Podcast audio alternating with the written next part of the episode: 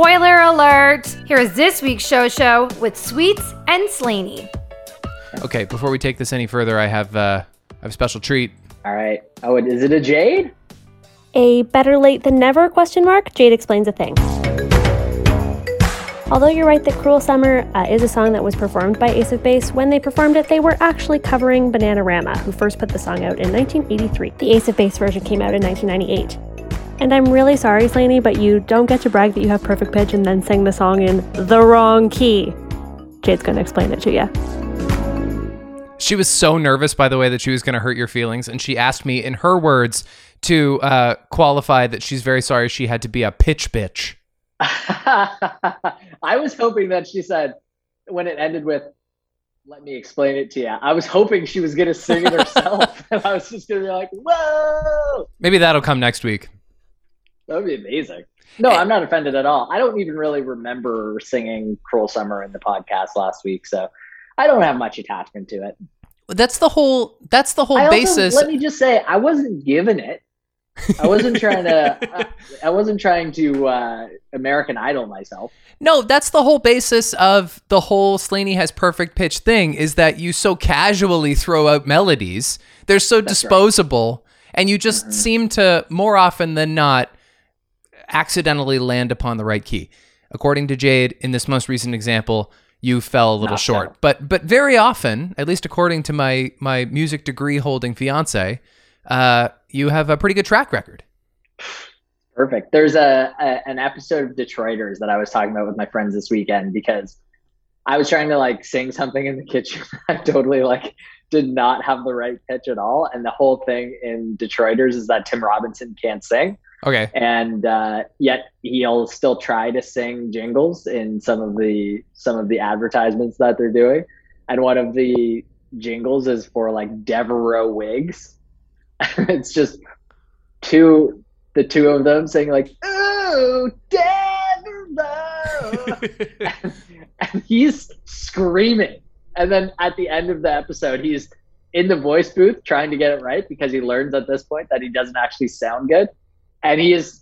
It's probably like a solid one minute of him just screaming that into the mic over and over, cut after cut after cut. And he's just Anyway, heartbroken because it, it did like shatter the illusion that he could he could sing. Yeah, like they were like going to karaoke together, and everyone knew that he couldn't sing but him. I mean, there's nothing worse than a person who thinks they're a great singer That's true. and they're wrong. I mean, we've built entire pop cultural dynasties around that very cringe factor. Right, like American Idol. That's the one. Yeah. They have a they're, they're actually in the news. I wasn't going to bring this up, but since we happen to be talking about American Idol anyway, there's a contestant who I guess is like among the finals. I don't know where they are in their in their process right now, but he's 16 years old. He's like their resident country guy, Caleb something. And Mm-hmm. there has surfaced some like KKK themed video with with him in it. And so he's booted off the show. The thing is Are they he's are they tw- calling him KK Caleb? I mean, how could they not? They must be doing that, right? I, I don't know. I honestly don't. I just know that he's 16 now. He was 12 in the video. And so like I haven't seen the video. I don't need to see the video, but like probably his parents need to be uh recalibrated. Like it sounds like he was influenced a little bit at 12 years old. Most 12-year-olds aren't naturally hateful.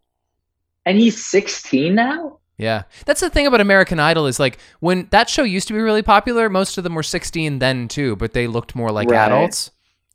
Yeah. Yeah. God, that's awful. That's like the worst scandal that's ever come out of American Idol. It's up there. You and I are like too old to be on American Idol now. We we would not qualify for auditions.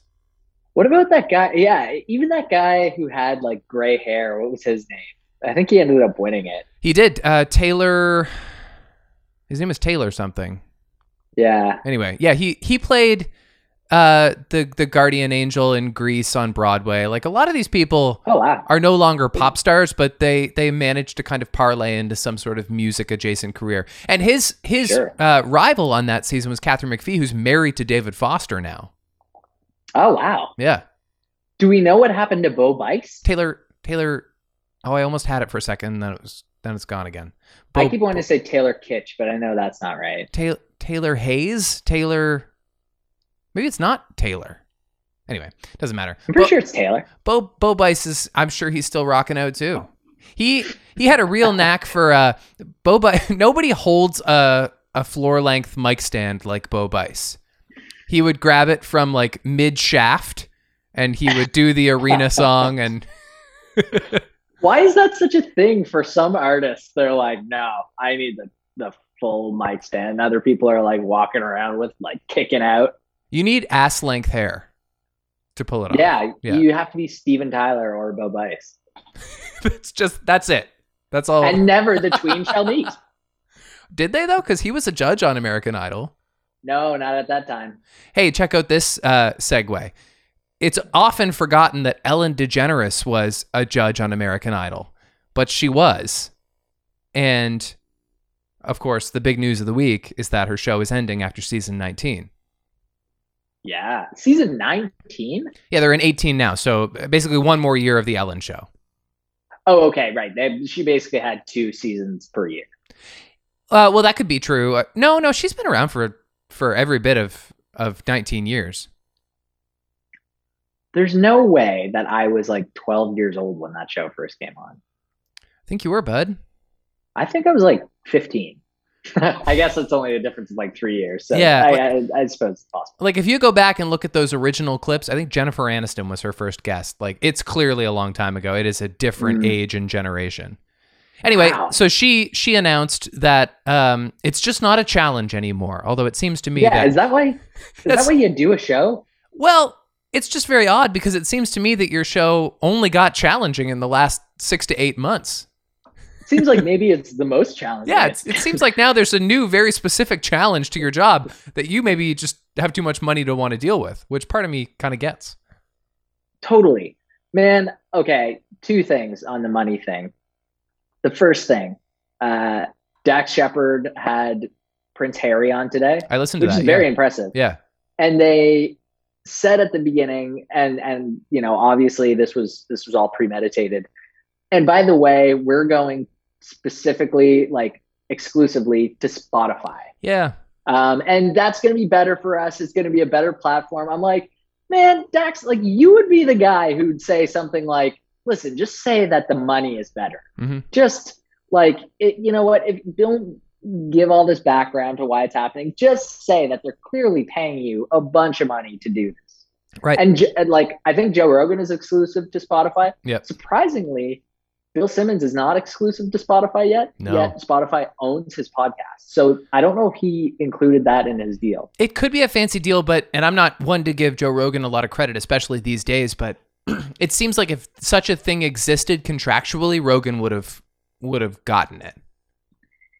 I thought so too. I- really thought so, but I don't know. The other thing that I was going to mention. Well, let's um, let's not blow past it because I I I, I, right, let's I. I did want to comment on the fact that that Armchair Expert is going to Spotify. I I only listen to half of them anyway, and it's only when the guest is good enough, and their guests tend to be really good. I suspect their guests are going to stay as good, and I don't know if this has turned out to be numerically as um as uh, I don't even know what word I'm looking for, but influential, I guess, for for Rogan. I have to think his audience is smaller. I have to think Armchair Expert's audience is going to be smaller. Like I, and it's not just because. Eh, well, you don't have to. Boy, my brain's going to be fun tonight, isn't it? Um, it's not like you have to pay for a Spotify account in order to be able to listen to Spotify uh, podcasts. But if it's only there, I have to open a separate app, and I'm not already fluent in the mechanics of that app. Like I, I listened to some of the Obama Springsteen podcast just out of curiosity, but I'm just not used to how to use their podcast app, and so I'll never Yeah. finish it, and so I'm not going to bother. the thing is, if enough shows go go that way, I I think I I'll have to make the move. I guess, but it's kind of disappointing, isn't it? If if what was once like a pretty pure wild west of a of a forum is is all segregated the way network TV is. I mean, I guess it was only a matter of time for something as lucrative as podcasts. Yeah, yeah, it's true. Once the celebrities got in there, they found a way to really monopolize it. That's right. Well, it's probably only a matter of time before Ellen has a has a short podcast. Hey, you know who was doing podcasts before Conan O'Brien, Dax Shepard, Barack Obama, and Bruce Springsteen? These folks. Sweets and Slimy. These boys. We totally missed our fifth anniversary, by the way. It just blew by. I was gonna ask. Well, we're we're. I think it's because we're distracted by the looming two hundo. Coming up on two hundo. It seems like the second hundo took a long time to get through.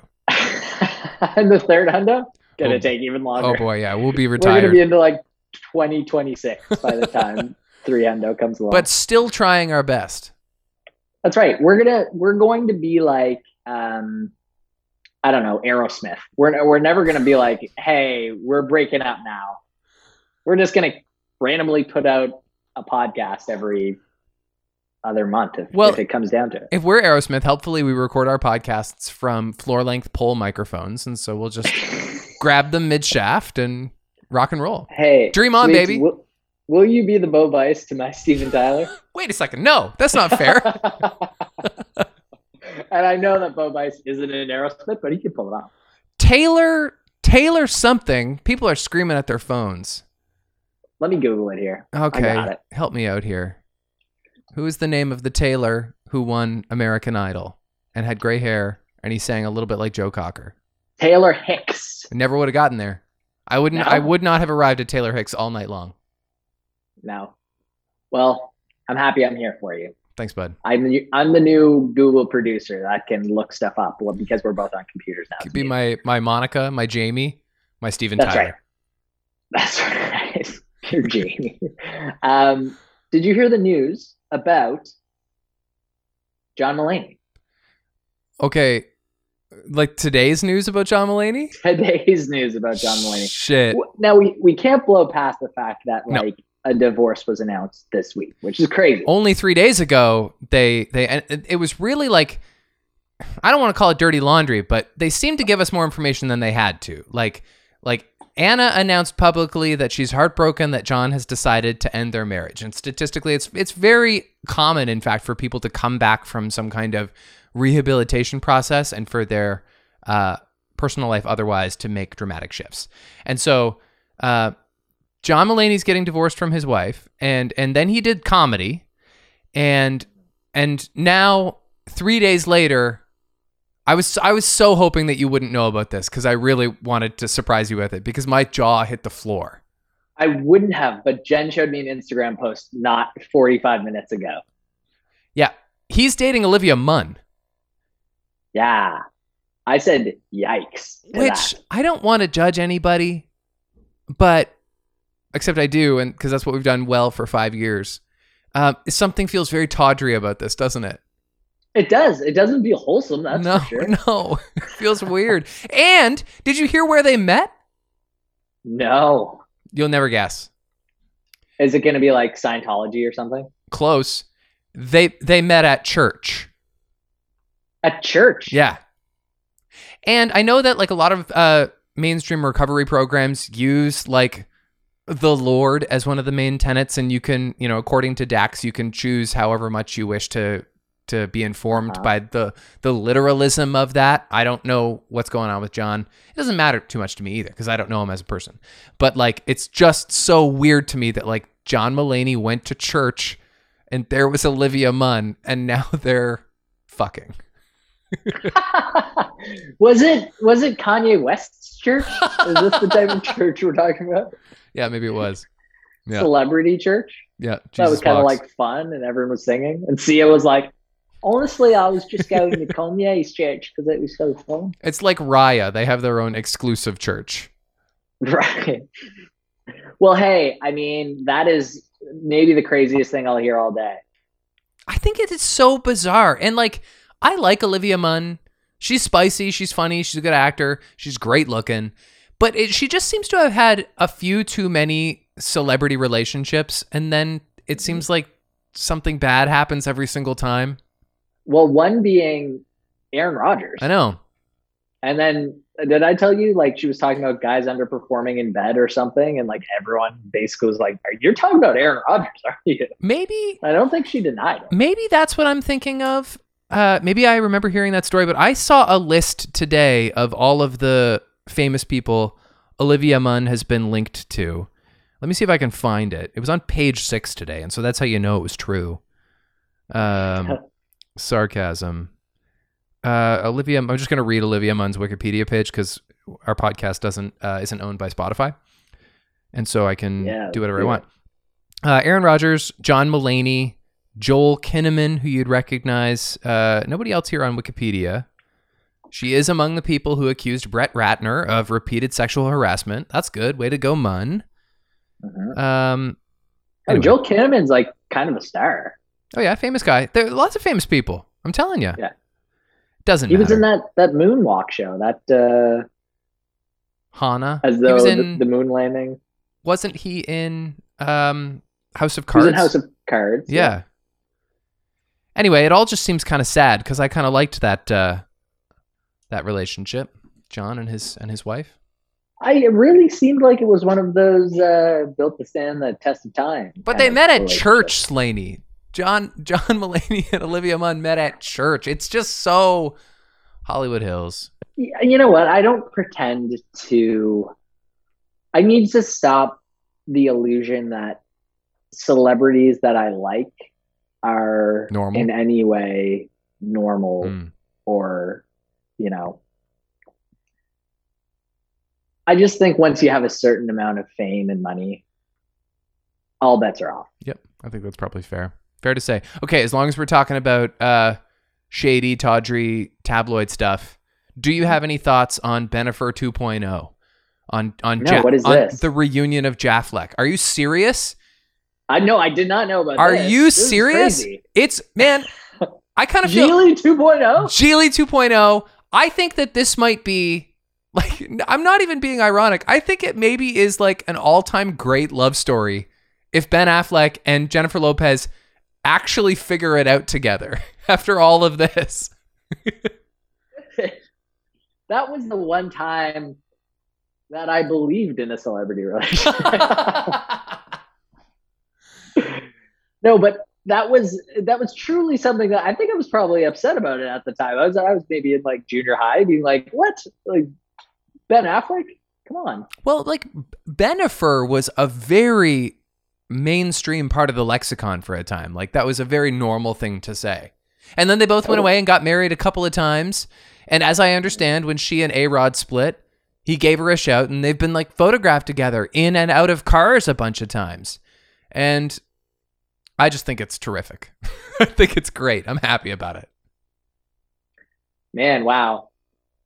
I'm trying to to like make a Goodwill Hunting joke that I uh, I guess how do you like them apples?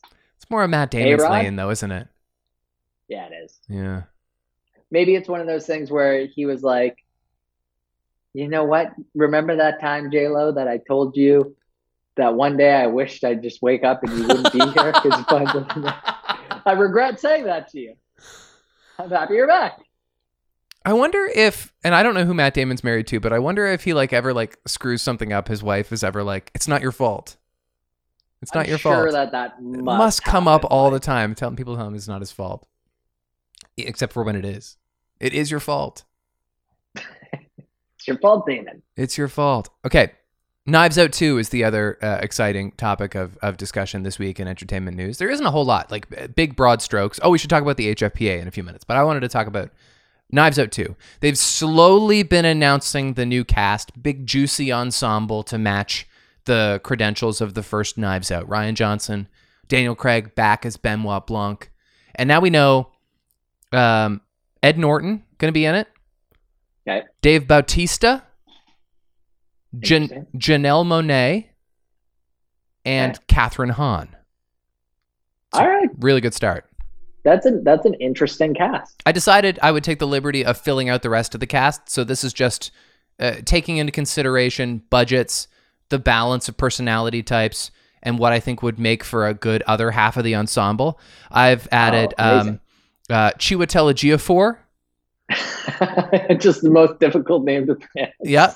Uh, Off that. Maya Hawke, Okay. Matthew Broderick, and, wow. and Cecily Strong. Throw her in there too. wow, you did a great job with that. I think so too. And I also want Ana de Armas back, by the way, speaking of Ben Affleck. I think that Knives Out 2 worked because she was surprisingly so charming. What's her tie to Ben Affleck? They dated for quite a while, most recently. Wow. Okay. Yeah. Okay. I like it. I'm interested. hmm You lit, you lit up at good. the at the prospect of Matthew Broderick. That was creative. It just seemed like that was such a deep pull.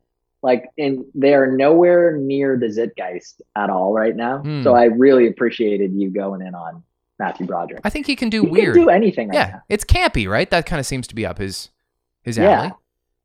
Yeah, especially if he played like a like rather than kind of like a nervous like man in his forties, played kind of like more of a villain. Oh, a villainous character. I like that. Yeah, or just like a guy who like swears a lot and like just something outside Matthew Broderick's kind of like vibe. I guess we're kind of due for a, a Matthew Broderick Assance, a Ferris Assance, if you will. Yeah, Ferris sounds. Yeah. that would be great. Hey, um, wh- have you been watching anything new this week? No, we didn't really watch any new shows. You know what we watched on the weekend? I, I had seen it before. Uh, we watched My Cousin Vinny, Yeah, which I totally recommend. Like I remember seeing it as a kid, and I guess thinking it was funny because they like have funny New York accents or whatever. And so we we threw it on, and it was so much funnier than I remembered. It is such a good script. Joe Pesci is. I mean, it's not it's not groundbreaking to say that he's like such a great actor, but he's such a great comedic actor, which we also knew. yeah. Uh, Right. Marisa Tomei won an Academy Award for it, which is a, a little strange, but it's it's just such a fun movie. And by the way, uh, courtroom comedy is is not used enough, I don't think, as a genre. And so, And that's what that is. yeah, that's what it is. So it starts with um, Ralph Macchio oh wait, is can like, I can I do the thing where I guess the premise of the? yes, Okay, so Cher's in it, right? Cher. Did you say Cher Cher? not in My Cousin Vinny? Are you thinking of Moonstruck? No, I always thought she was in My Cousin Vinny, but it's Marisa Tomei Marisa and Tomei, Joe. Pesci. Correct. Those are the two people. And Ralph Okay. Macchio. and Ralph Macchio. Okay, so Marisa Tomei, normal person, cousin Vinny, mob boss, implicated in crime. Ralph Macchio, witness or family member. You got some of the some of that right. It begins. Did I get the cousin Vinny part? Well, yes, this is in the title. That's a dead giveaway. His he Perfect. he is someone's cousin, and his name is Vinny. In the beginning, Ralph Macchio is like he's with his buddy, and he's from New York, and they're driving through what is I think an Alabama town, maybe it's Georgia, like some southern town, and they get uh, implicated in the murder of a convenience store clerk. And all it is is bad timing, but there's a string of misunderstandings, and they get put on trial for murder. And they have no um, decent alibi, and they have no legal uh, resources except Ralph Macchio's cousin Vinny, played by Joe Pesci, who has only just passed the bar six weeks ago and is from New York. And so he and his girlfriend Marisa Tomei pull into town, and it's a fish out of water story, and it's basically about these like these Brooklyn uh, people who do not understand the culture of this this small town at all. And he's not he's not a good lawyer, but he is a smart guy, and I kind of think that's what makes the the writing good is that they didn't make him a buffoon, they just made him embarrassing, and um, it's just it's he's so funny in it. We had a blast watching it. Really? Yeah. Okay. I, I'm interested. I've I've never been interested in that movie before, but now I am interested. Well, you like Joe Pesci. I think that I think that it's up your alley. Um, that's on uh, Disney Plus. Uh, Star. What about you? Are you watching anything? Did you watch any any, any B movies? You know what I've been watching? What? I've been watching and I've been obsessed with it. And so has Jen. And we had no interest in this topic at all. At all. So I don't want you to to make any any uh like, oh, of course you're watching that kind of kind of jokes. okay. But we started watching Formula One Drive to Survive on Netflix. And oh Yeah. my God, sweets. I have a buddy It who said the same thing. He's yeah. So compelling. Yeah. I heard that. I knew nothing about Formula One before, and now I feel like I should be watching it every single weekend. It is absolutely insane, and it being shot in 4K, like Last Dance style, is such an incredible idea. And like getting a hit of this show every night, or like a couple times a night, is absolutely amazing. Like I don't know what I'm gonna do once the show is done. And and I, this all started on kind of like a, yeah, let's just like toss it on and see. Like last Saturday, kind of like I don't know, maybe like late night, throw it on and watch some cars zoom around. It's so cool. Yeah, you don't have to do a big sell job. I, I heard the same thing from other people that like it, it clearly wouldn't have legs if it was only for the niche audience of like Formula One super fans. Although I understand that that's a pretty big demographic on its own, but that's that's what I've heard before about it. That it's that it's universally entertaining and riveting. You know what's crazy? Just to like maybe pique your interest, I'm not sure. There are only 10 teams. So there's 10 teams. Each team has two drivers. Hmm. There are 20 drivers in the sport, Okay. and there are 20 races in a year. So you literally have the 20 fastest race car drivers, raced car, driving every weekend for like 20 weeks in a row, going all around. The, the travel schedule is ridiculous. Hmm. That alone is something to be like, like observed. They'll go from like, like Monaco to Austin, Texas to the Middle East to uh, England to friggin' like Singapore. It is such a crazy schedule. I don't know when they ever get downtime. I guess like the other six months of the year. And there's no rules about like how fast, like there's a rule about how fast your car can be, but like Mercedes has all the money, so they always have the fastest car. Okay. It's such a weird, weird, weird, weird dynamic. So, do you feel qualified now to have feelings about this culture? Like, will you get into this, This- as as a spectator sport? I don't. Okay, here's one thing. If I'm ever in like Austin when an F1 race or qualifying or practice is happening, I'm 100% without a doubt going there. Oh, cool. Like it, it would be so crazy. And the the the tracks are crazy huge. They're like, like the Austin one is like three and a half miles or something.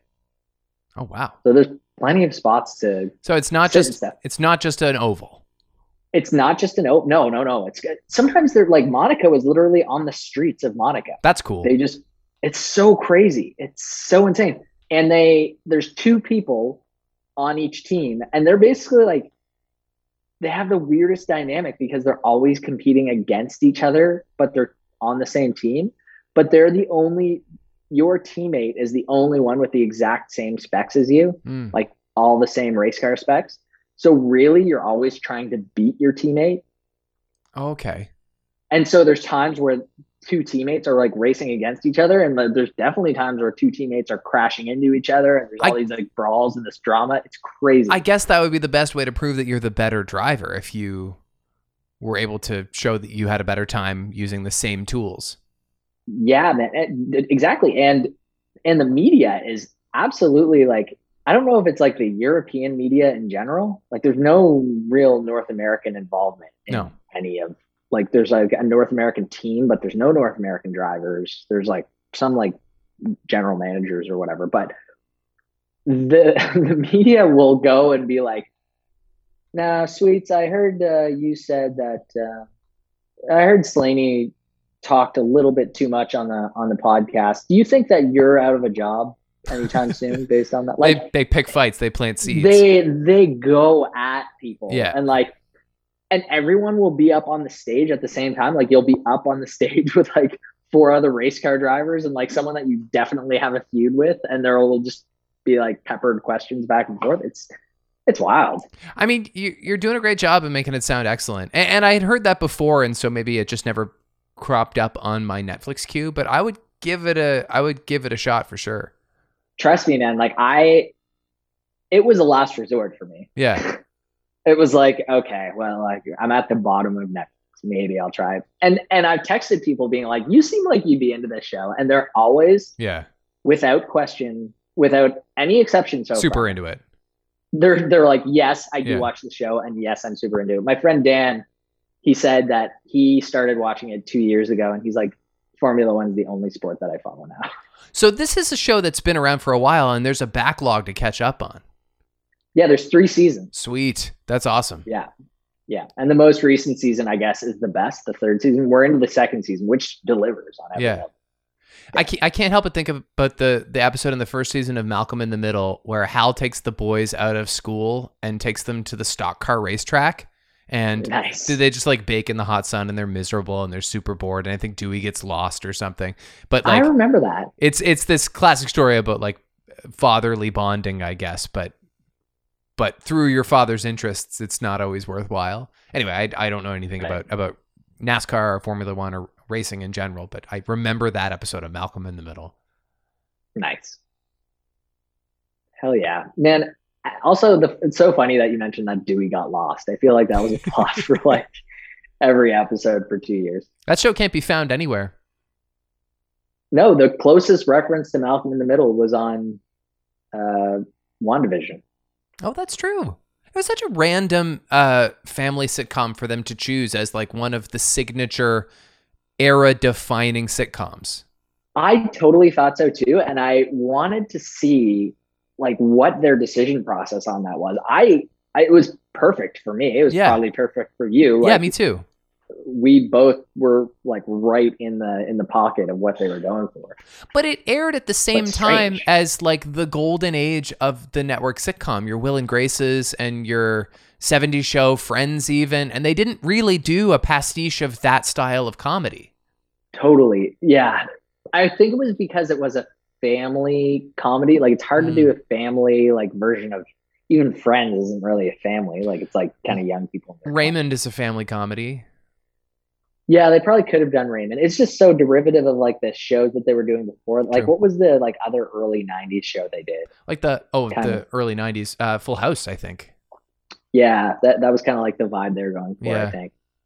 So like at least Malcolm in the Middle was a, like a little edgier. I don't know. Did you watch any more of um, the John Stamos show where he's a basketball coach? No, that show sucks. It I did suck. Yeah.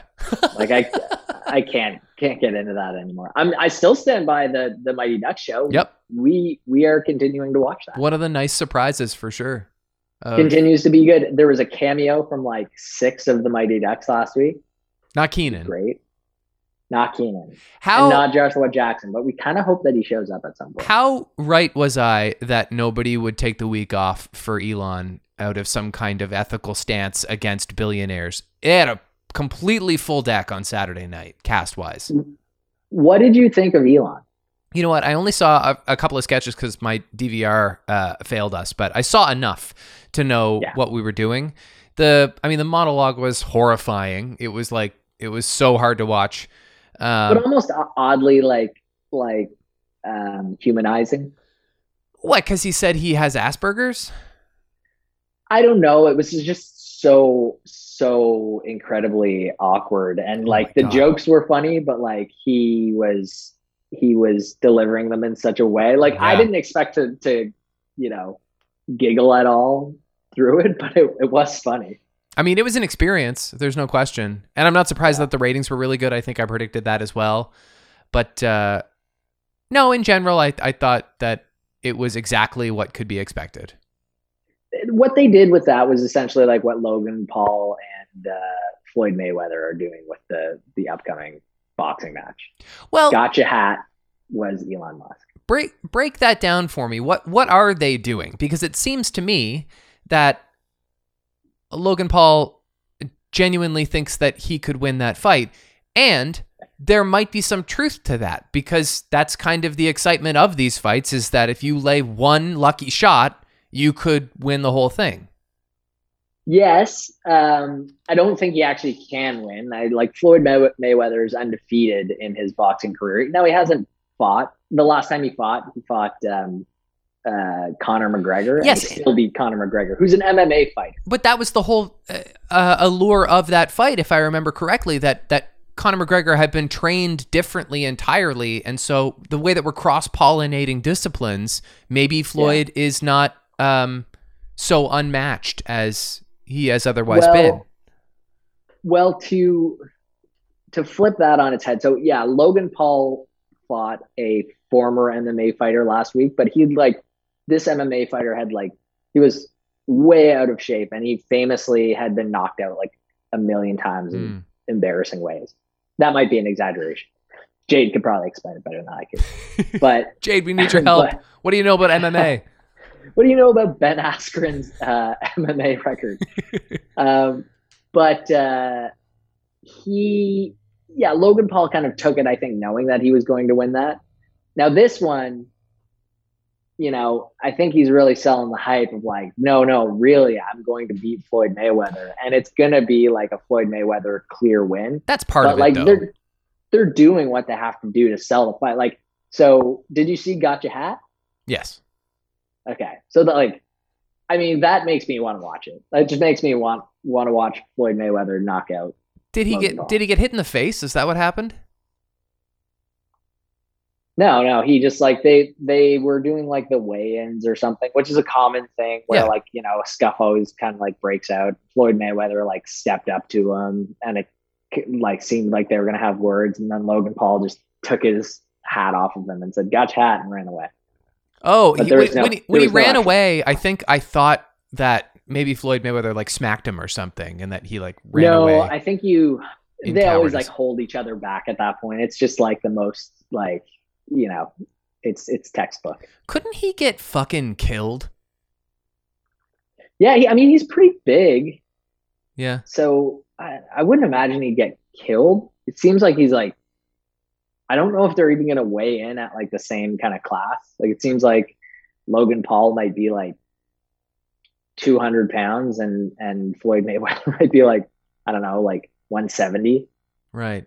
Which which never would typically happen. Like he'd always kind of be in the same weight class of, of Logan- the person you're fighting. Logan Paul is in this new movie with Andrew Garfield. Have you seen the trailer for Mainstream?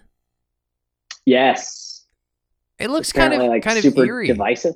Well, I don't know. I don't know about that. Uh, I don't know anything about it. Just that it, it looks to be kind of this interesting, incredibly modern movie about about how influential and sociopathic these super internet celebrities can sometimes be.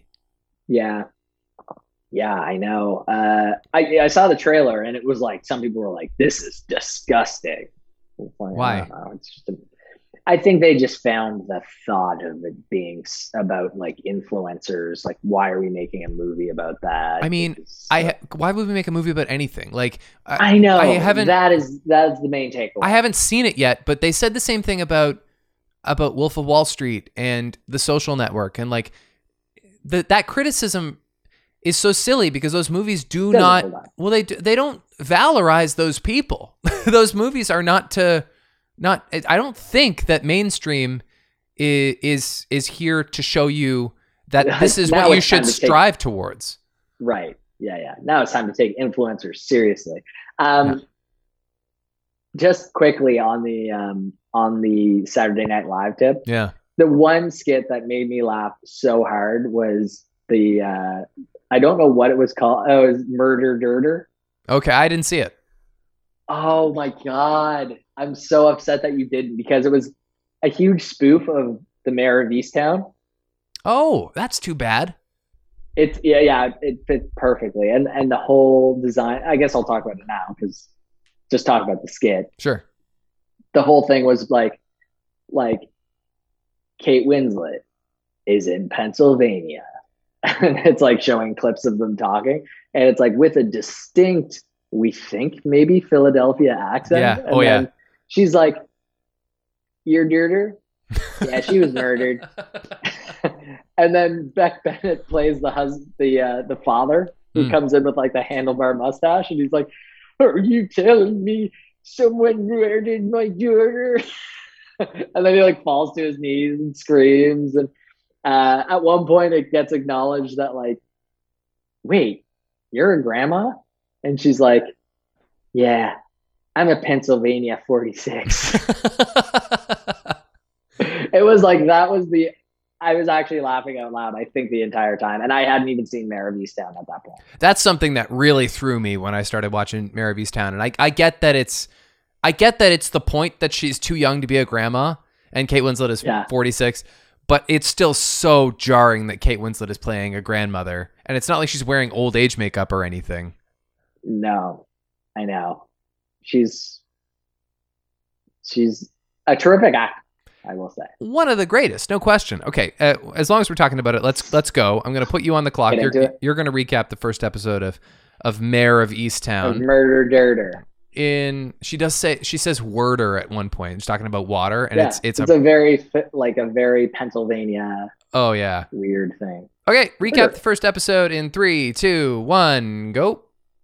Okay, Mare is a cop in Easttown. Um, she is notoriously not solved this crime where uh, a girl has gone missing. It, the whole story takes place over like eight hours. She's doing her typical cop stuff. Um, she's like, you know, helping neighborhood people with their drug addict brothers and, and yada yada. Mhm. Um, She has like a rapport with all of the people who have struggles. Like they know her oh, by everyone, they call her Mare. everyone knows Mare. Yeah. Um, meanwhile, B side of the story, which kind of becomes the A side, is there is a girl with a kid. She's probably in her late teens, maybe like high school. Yeah. Erin is Um, her name. Erin is her name. Yeah. Okay. Uh, her boyfriend Brandon is a uh, a, a bad person, and uh, he has a new girlfriend. The girlfriend doesn't like her or the kid at all. She threatens to beat her up because of a text message that she sent. Um, she is supposed to go out on a date. She goes to meet the person in the woods, which is a bad call, Yeah. and realizes that she's been catfished, and it's the group of bullies and. And, and her baby daddy, who's right. Th- it's not just her her ex boyfriend. He's the father of her child, who's just there Oh, and yeah. lets this horrible stuff happen.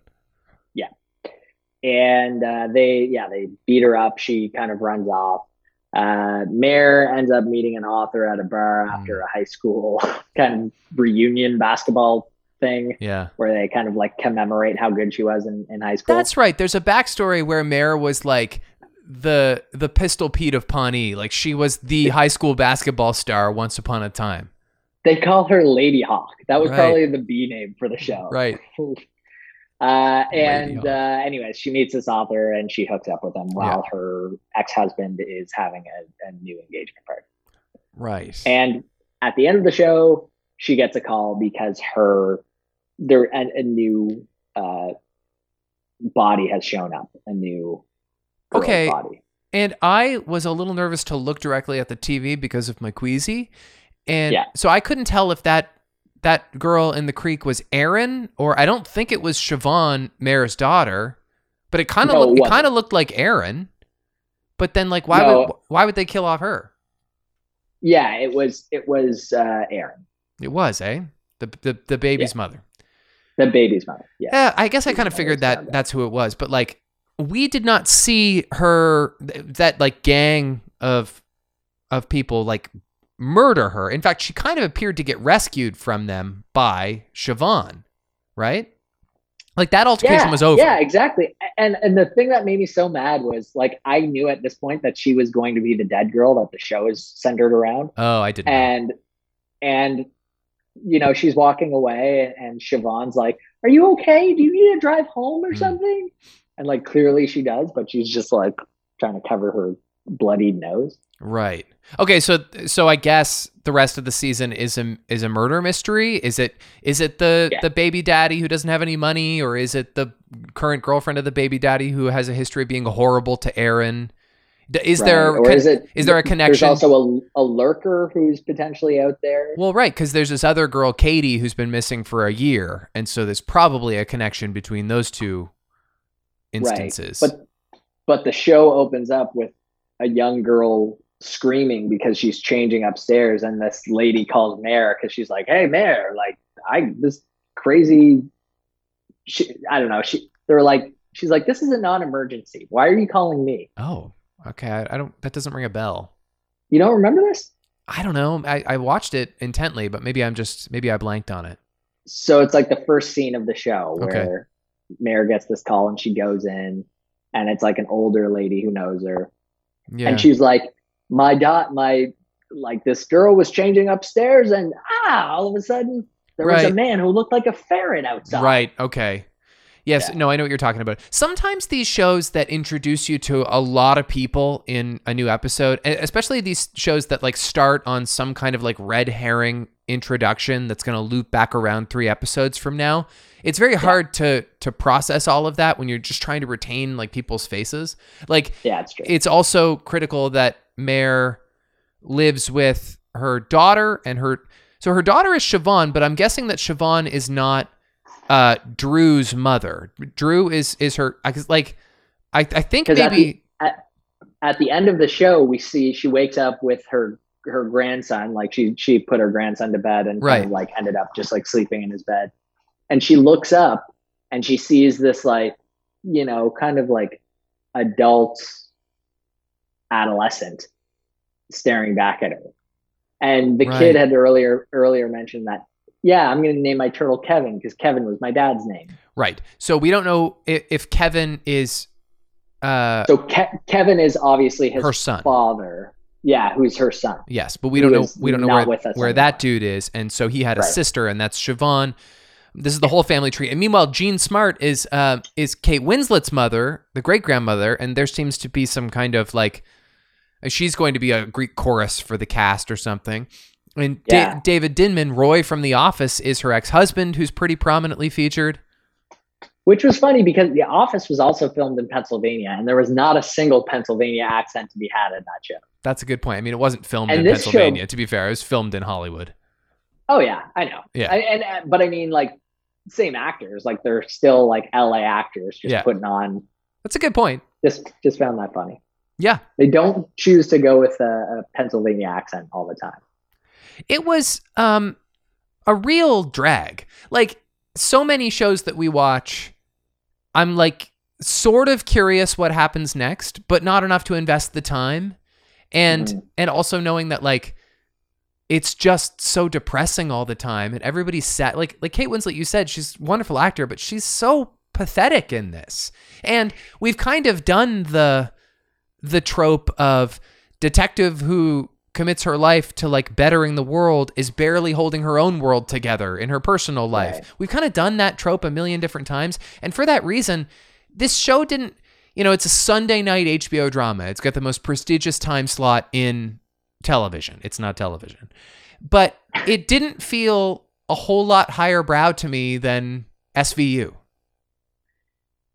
Yeah, that's a fair comparison. I mean, it seemed like a like maybe a high production value SVU Mm. Yeah, with less gung gung, Better cast, obviously. way better cast. I, I I'm okay. I, I'm I'm all right with it. There has to be shows like this. Are we suspicious of the author dude from the bar, the handsome middle-aged silver fox who hooks up with with Mare? Because as soon as I saw him, I'm like, he's new in town, because that's Mhm. suspicious. And then he Mhm. seems all too charming. Plus, I find this lame. He has her over and they hook up. And he has mentioned that he wrote a book that, uh, by the way, there's like, it won the National Book Award or something. And so he's like quite an impressive author. And, and I, they made a TV movie in the 90s. And he still has stacks of his book just lying around his place. And he's selling them for eighteen fifty on eBay. When yeah, are you successful? Are you successful or not? The funniest thing is they're selling. I'm like, okay, just because you have books doesn't mean that they will necessarily sell on eBay. Like, are they selling at bookstores or not? Well, he won the National Book Award and they made it a, a TV movie, so he probably has uh, at least a modest fan base. But I think he's also like not trying to write any more books. I I, I think I found him to be- suspicious. He says I peaked early, and Right. I think you're supposed to get the same vibe. Like I think it's supposed to be like, oh yeah, Miss Lady Hawk, who is uh, Yeah. an all-star basketball in the town that everyone knows now. She also peaked Well, early. they're they're very literal about that because she's talking about being Lady Hawk, and and he's like, "Is that impressive?" She's like, "It is around here, not in most places." Right. And then they parrot the same dialogue when talking about his National Book Award. right. Yeah. I always find it a little, if not cringy, just very uh, jarring when a TV show very obviously has a beer sponsor.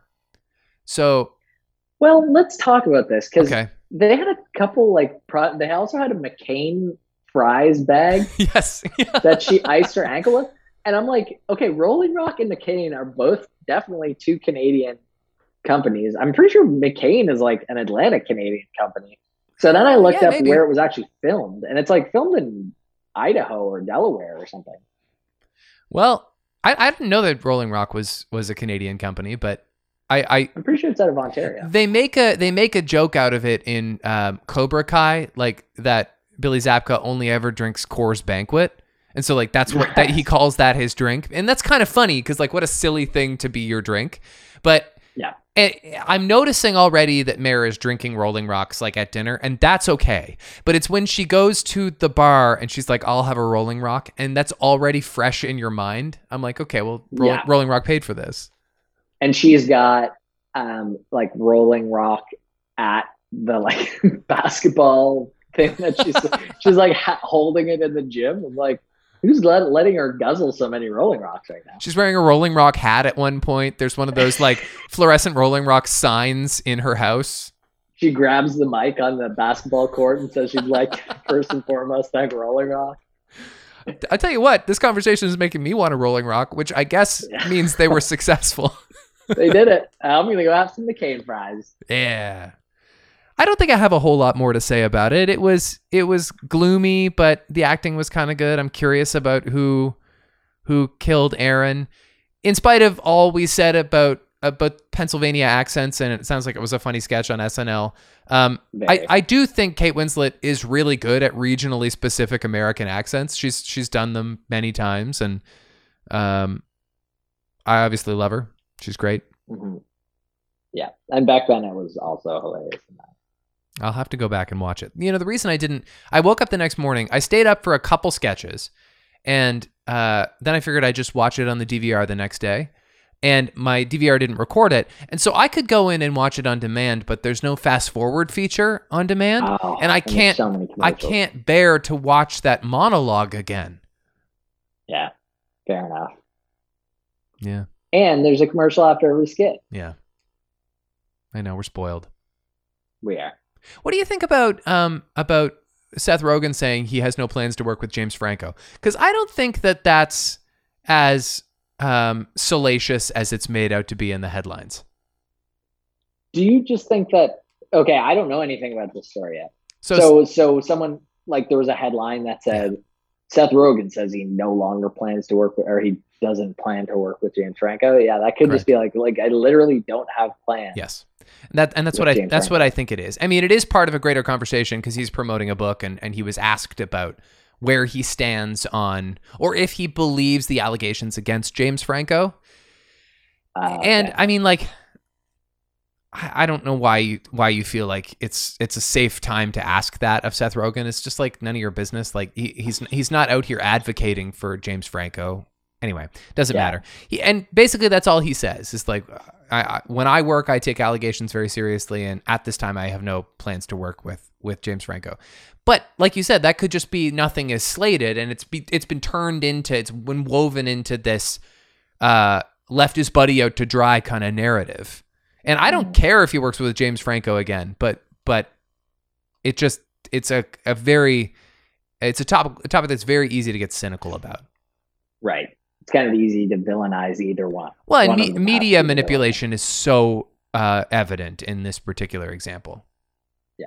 Which Oh, they, yeah. they talked a lot about uh, with Prince Harry. That was a great get, by the way. An incredible get. Yeah. Like, and then they were so smart to that same day say that was the day that they because it's clearly going to be the most listened to podcast Yeah. in the world. hmm Um, yeah, the, Oprah was able to do it, and then Dax Shepard was able to do it. Yeah.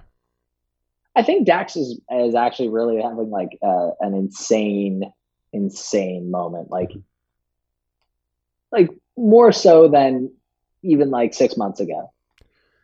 Well, interestingly, you know, we've talked about how when Ellen leaves, your Drew Barrymores and your Kelly Clarksons will vie for that role of like dominant queen of daytime interviewing. I Yeah. actually, I actually think accidentally the culture has shifted so much that Dax Shepard has landed that role.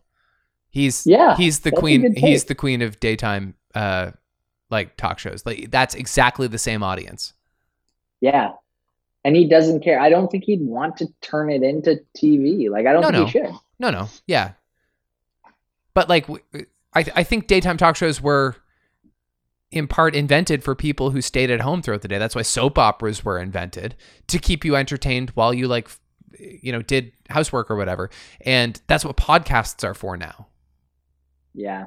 Yeah. That's a good point. Uh, Funny too in the time that like everyone is at home. Right. Or at least here. Yeah, well, interesting States. that the podcast boom is happening, but I, I, down in the states, they're as far as they're concerned, the pandemic is over. Yeah. Yeah, it's true.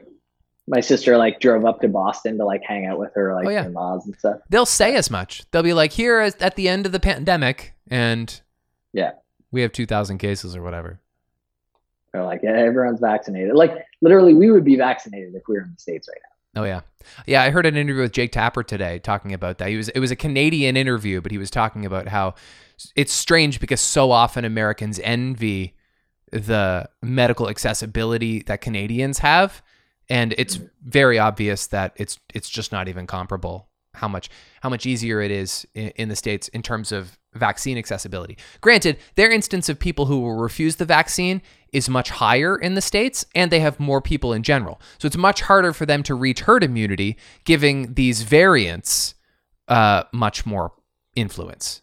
Yeah, I I think that the other thing that I heard somewhere was Republican states at first were not like you know they were like anti-mask and everything, but once like the vaccine rolled out, they were they did a really they were like vaccinating people in way higher numbers. Yeah. because there was less less discussion around like which vaccines we should use and how we should do it and what's the best way of getting it. They were just like, okay, come one, come all, let's just like start vaccinating people. And kind of because of that, they weirdly like were able to get through a ton more people. I think one of my main takeaways from all of this, and something I'll carry with me forever, is uh, the the is the witnessing of of the uh, patenting of vaccinations for a virus that's killing millions of people. Like I, I don't think I'll ever recover from from the witnessing of that. We've known all our lives that like big pharma is evil, and now to and and I know that it's being regulated to an extent a little bit better so down in the states now, and Biden stepped in, but like that these major pharmaceutical companies could each come up with their own completely proprietary version of a vaccine that helps save millions of lives and essentially the world in general. And it's just completely accepted. Nobody even asks them to make it public. Nobody even asks, eh, nobody has any expectation for there to be a Kirkland vaccine. To the extent that when I say that, it sounds like I'm joking. But like, that's the difference between the world ending and the world not ending. But we're like, well, you know, Pfizer's got to make money, right? And it just seems like if ever there was a time to put capitalism aside, this was it, and it didn't happen. And I, I think I'm always going to be a little cynical about having seen that firsthand. You know what I'm confused about though? Like Frederick Frederick Banting created insulin. Mhm. Um, well, didn't create insulin, but essentially like discovered that insulin was what was missing and like created like Supplements. basically like Yeah. re- well and even took insulin from other animals and like put that in but he was the person who kind of like discovered insulin was the issue Yes. um, and he never put a patent on it Mhm.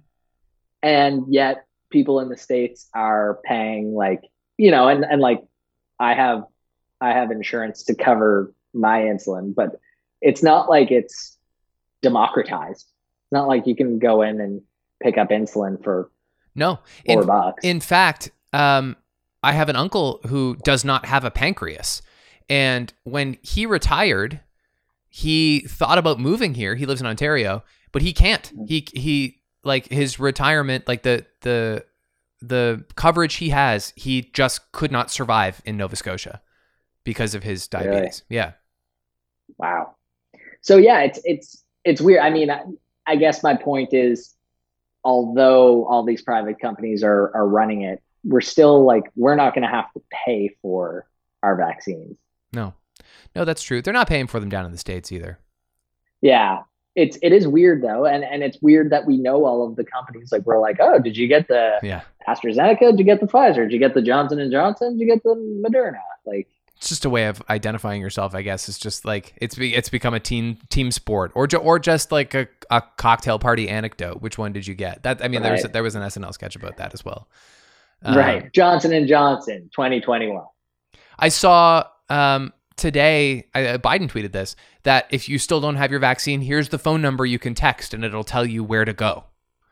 Wow. Like, doesn't that That's sound? incredible. It's it's incredible. Meanwhile, to that's that's what I'm doing to get tests every Saturday because this is our new outing every week is to go get tests on Saturday afternoons. Woohoo! Yeah. I know. I haven't uh I haven't got a test since the the three and and one week. You haven't gone anywhere. I haven't gone anywhere. No. We've gone for runs. That's been the nicest thing. Oh, good for you. We haven't been able to to develop a, a new habit of going for runs. No. Too depressed. Too depressed to exercise. That's right. What's that gonna do? So we talked last week about Will Smith's dad bod being his big thing right now. He's very proud of it, and I have to give him credit mm-hmm. for that. But now he's widely being compared to Adam West's Batman for being the dad bod action hero, which I guess he is. Okay. Yeah, that's kind of what what uh, Hitchcock was. Hitchcock was an action Hitch? hero. Oh, Hitch. No, Hancock. Hancock. Thank you. but he didn't have a It's dad un- bod then. He was jacked in Hancock. it's unfair that he did a movie called Hitch and a Yeah. movie called Hancock. That's just I thought you meant Alfred Hitchcock. I was like, what are you talking about? yeah, he he had the ultimate dad bod. Not an action hero though. And and by the Not way, I'm. I'm sure this this flabby gut is just part of some kind of cinema related transformation that Will Smith is embracing and good for him. But Mhm. I just kind of thought that Adam West was sacred ground and we shouldn't we shouldn't compare the two. No, definitely not. No. I mean, I don't know. I think one day we'll say that Will Smith, although not to be trusted, was sacred ground. Yeah, sure. Definitely. Mhm. Wait a second, do you trust Adam West? Is that the problem here? I think the problem is maybe I don't trust Adam West. Oh, What do I know about Adam West? Well, he was great. So, Is he so now funny. gone? Yeah, he died like probably five years ago. Oh, okay. Yeah. All right. So it's okay. We can talk about him. He won't hear. Now we're free to talk about Adam.